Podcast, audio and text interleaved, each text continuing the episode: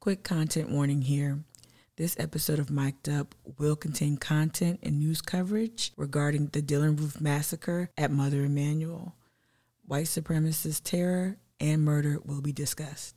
It is indeed a pleasure to have this privilege to play here for you.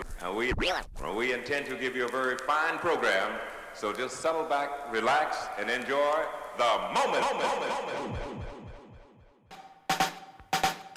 Hey, this is Mic'd Up, the podcast, uh, and I'm your host, Mika Gadsden. This episode is very difficult for me for a number of reasons, and um, don't want to. I don't want to center myself or my feelings too much. I want to be able to um, accurately pinpoint what it is I'm feeling and try to describe it to the listening audience.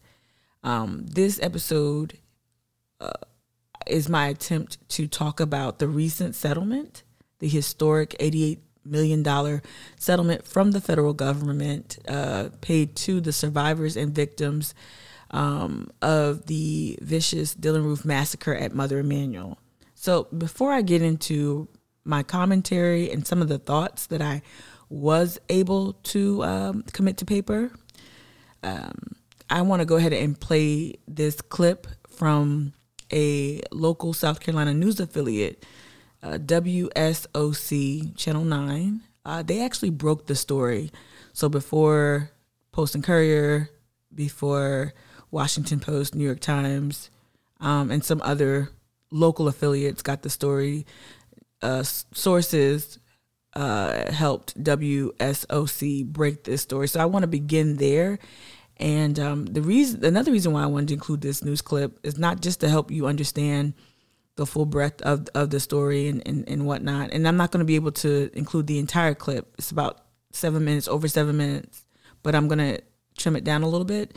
Um, but one of the reasons why I wanted to include this clip is because it's one of the few clips that, um, it's one of the few clips where you hear the the daughters of um, the late uh, Pastor Pinckney, um, you hear his daughter speak. And I think there's something powerful about hearing this young woman find her voice as she's continuing to find her voice. She's already established herself as a young leader, and she she kind of under she kind of understood, um, or looks it, it feels as if she's understanding her place in history and her place in this moment in the contemporary in a, in a contemporary context. And so i think it's important just to hear her voice and um, to listen to her. And so i want to i want to play this clip. So take a listen here and then i'll i'll come right back.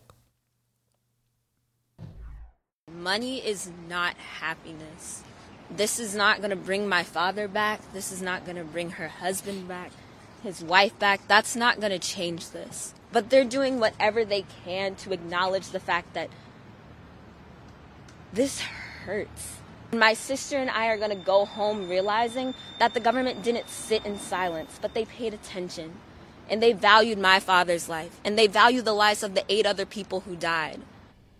Mothers, fathers, a South Carolina state senator, and a track coach murdered during a Bible study inside Mother Emanuel Church in Charleston. Now, six years later, some justice for those families left behind and the survivors who are still scarred by all of this.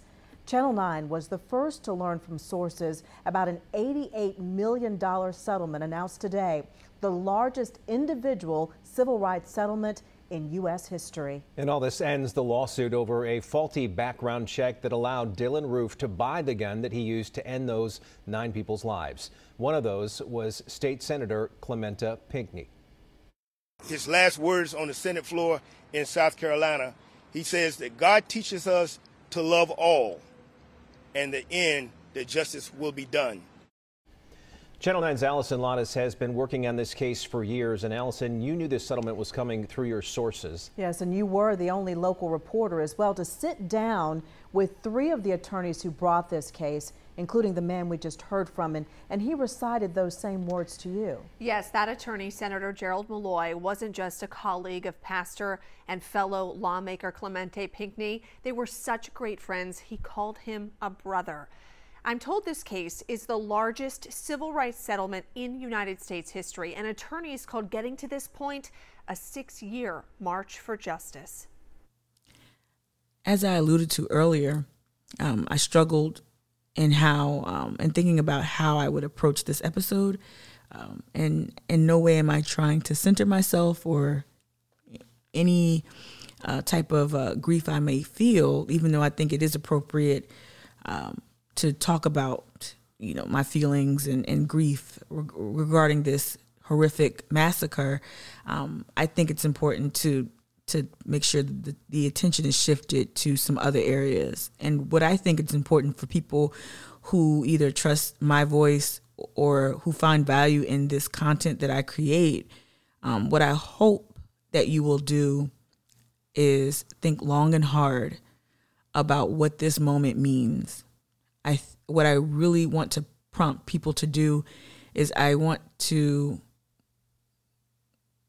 I want you guys I want you all to think. I want you all to ask critical questions of our justice system, critical questions um, uh, regarding white supremacy, not just in this in this state, in this town, in this city, um, but in, in in a larger context um, I want you to think about your complicity in that. And also, I think more more than anything, I just want you to connect with the feeling. You kind of kind of heard it in Clementa Pinckney's uh, young daughter's voice. Like you hear this young this young leader, this young voice crying out to be heard. You hear her say, This hurts. You heard her talk about the tremendous loss that no amount of money can can uh, can heal. And I I just want folks to think more deeply about this type of violence and its roots here in South Carolina and why it keeps occurring. And why is the reflex seldom justice? Why is the response to this type of white supremacist terror, this type of of crime, this type of horror, why is the response typically dragging of the feet, a reluctance to really acknowledge the root causes of this problem, uh, willful ignorance, a lack of political will to actually correct things and, and factors that led to this horrific massacre. What causes those? What what causes us to react that way? You know, um, I think I've, if I haven't said it on this podcast, I know I've mentioned it um, during a live stream on Twitch at one point or another that I just don't feel as if black survivorship, you know, how black people in general, Gullah Geechee people specifically, I'm speaking to here in, in, in the low country, I don't think enough attention is paid to our survivorship stories. I don't think that the, the atrocities thrusted upon us these horrors that are visited upon us, I don't think that they're given the type of sanctity and respect that they deserve. And while I, I won't sit up here and tell you that, uh, I won't sit up here and, and make a claim for martyrdom, right? I'm not going to put a premium on that. Um, it's quite the opposite. It's almost if um, every victim of this type of crime, of this type of of violence, is a martyr. And I want to push back against that. I, I want to hear resounding cries of never again. I want to see people scramble to do everything within their power, within their will, to do something as simple as close a damn loophole in our gun laws, right? So that the next Dylann Roof, and, and there will be another Dylann Roof, history tells us this, so that the next Dylann Roof perhaps has to take a different, won't be able to exploit this pathway, won't be inspired to take this pathway, right? I, I, some sort, something. Uh, I just don't feel as if our pain, our suffering, is seen as a tremendous loss. And so, as I was attempting to write down some points about the coverage, and I read about six, six, I guess five or six articles, national and local, about this story, about this record setting figure. Um, all the wrong history. No one wants to make this type of history, by the way. No one wants to make this type of history. I don't, the fact that this is the biggest settlement in history is to me even more of a tragedy. right? So as I was writing my thoughts down and try to offer some commentary, it literally turned into something that's uh, that resembles a poem, um, but really is a series of questions and thoughts. And um, I'm I'm just going to to put them here and and um, I, again, I want to encourage you all to think and reflect on this moment. Think about why this this lawsuit had to happen, why this settlement had to happen. Think about um, what what sentiments that you, do you hear constantly in our media? What narrative is is being perhaps not force fed, but but uh, hmm, maybe force fed is the right the right term. What narratives are dominant, and what narratives have been relegated to like you know to the sidelines right? I, really want to encourage any listeners to do that. But um, i wrote this and i think the uh, the podcast will be entitled take this in lieu of your humanity. And um, this is what i wrote. Um, take this in lieu of your humanity. Take this in lieu of your father's love, your mother's time with her grandchild, your son's future. Take this, a mere stack of coins and bills piled high in weathered, cracked white hands.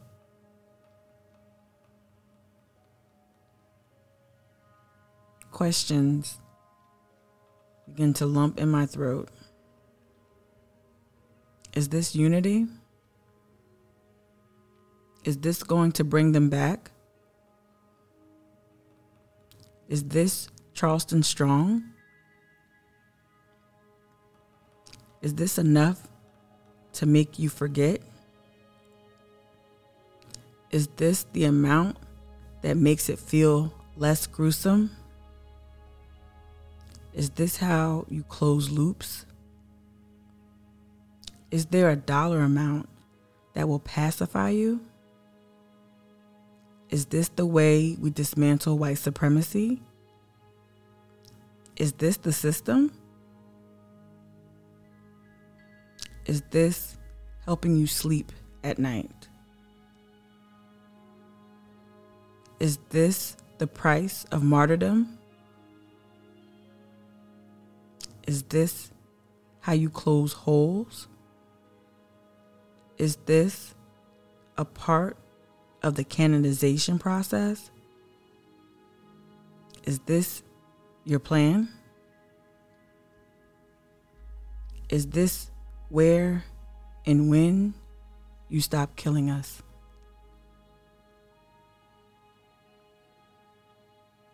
Take this in lieu of your humanity.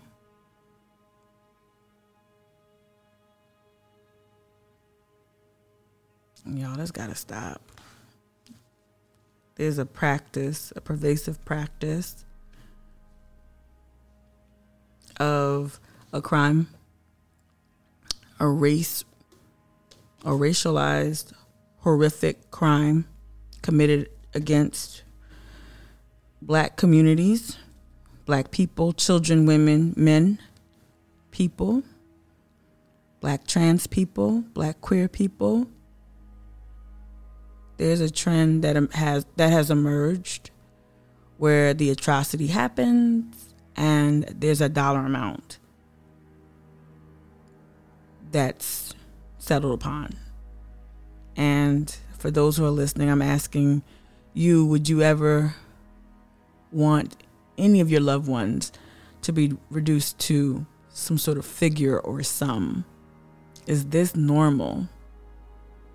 Are you used to, have you be- become desensitized to black pain, trauma, black murder, black death? Are you numb? You know, what happened to the racial reckoning of 2020? What happened to the interest in Black Lives Mattering? What happened to the investment in black women?